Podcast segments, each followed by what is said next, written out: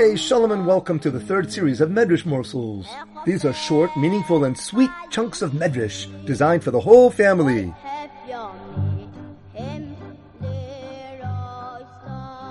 Medrash Morsels for Parshas Shemos. As you know, Moshe grew up in Paro's palace.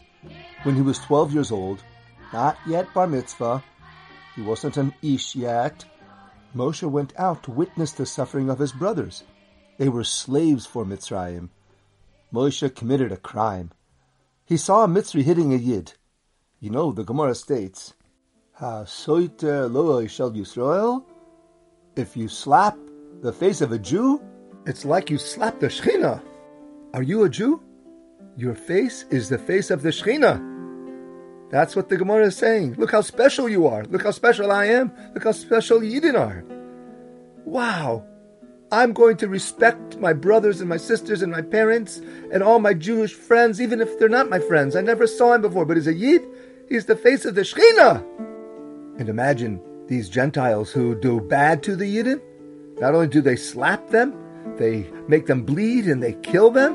Oi, they're going to get it. It's such a disgrace to Hashem. They're disgracing the Shekhinah. That's the Gemara in Sanhedrin, Daf Nun Ches.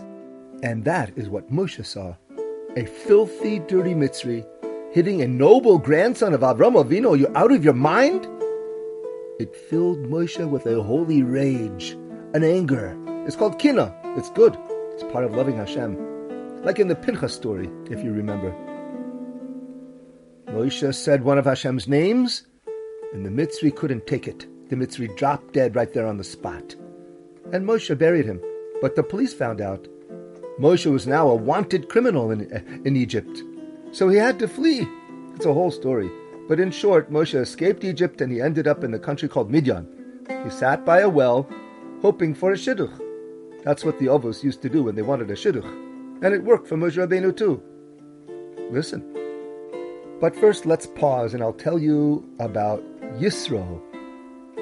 Yisro, the minister of Midian, had seven daughters. It was Yisro. Yisro had been an advisor for Paro in Mitzrayim years and years ago. He also had to run away from Paro because he told Paro that Paro was wrong for making the Jews suffer as slaves. You see, kids, Yisro was always looking for the truth. He knew what was not nice and what was wrong and what was right to do. But he didn't get the emes yet of the Emunah and Hashem. He always searched for the truth, and it's wrong to be mean to another human being, period.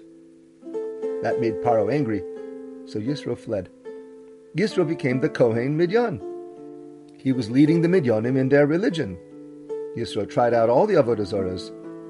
After each one, he said to his Kehillah, No, sorry, this idol is useless. Come tomorrow, we'll try another god. The same thing kept happening again and again. We can't believe in this religion, Yisro said. It's Sheker. This God doesn't answer prayers. That God can't even see. The other one can't hear. The other one's made of wood. Things like that, Yisro kept on saying. The Midyanim and his Kehillah were so frustrated with their priest. Stop changing the God all the time. We don't care if it's true or not. Just pick a religion and stick to it. Yisro finally told everyone, I'm fed up. I'm too old for this. There's no way I can continue tolerating Sheker gods. I quit. Find someone else to be your priest. Yisro had a lot of Avodah Zarah equipment and vessels to serve Avodah Zarahs and idols. He gave them all up. He said to his kili, Here, take them, I'm out of here. The congregation was insulted. The Midyanim put Yisro into Cherem, meaning no one is allowed to deal with Yisro. No one can work for him or give him work. Hafgana, lo chashuv al ma, lo rotzim et yitro bamdina. That's right. Yisro's family was excommunicated. He needed to move out of town. And Yisro didn't have any sons to take care of the sheep, the flock, and the goats. Look, he was rich enough to make a beautiful complex for himself out in the wilderness. I imagine he planted gardens and orchards, plus he had fountains and rivers, cages of beautiful birds, plus fish ponds and aquariums. But he couldn't find anyone to shepherd his sheep. no one would work for Yisro. And that's the story behind his seven daughters out with the sheep. Moshe is heading towards this well, and he hears girls are screaming and men are shouting. Oi, someone's in trouble! Moshe hurries and sees what's going on. A fight! Boys against girls? Now, when boys fight against girls, you know who's going to win. Look, Yidden don't fight. But I'm talking about Goyim. Boys will always win. So Yisro's daughters were trying to run away, but the men shepherds were running after them to grab them. Well, Moshe couldn't tolerate this unfair, horrible behavior, and once again, Moshe came to save the day. He helped the losers. But he didn't know that one of those losers was Tzipporah, who was soon to become Moshe's wife. But first, all of the shepherds, the girls and the men, sat down to relax as Moshe drew water for all of their flocks.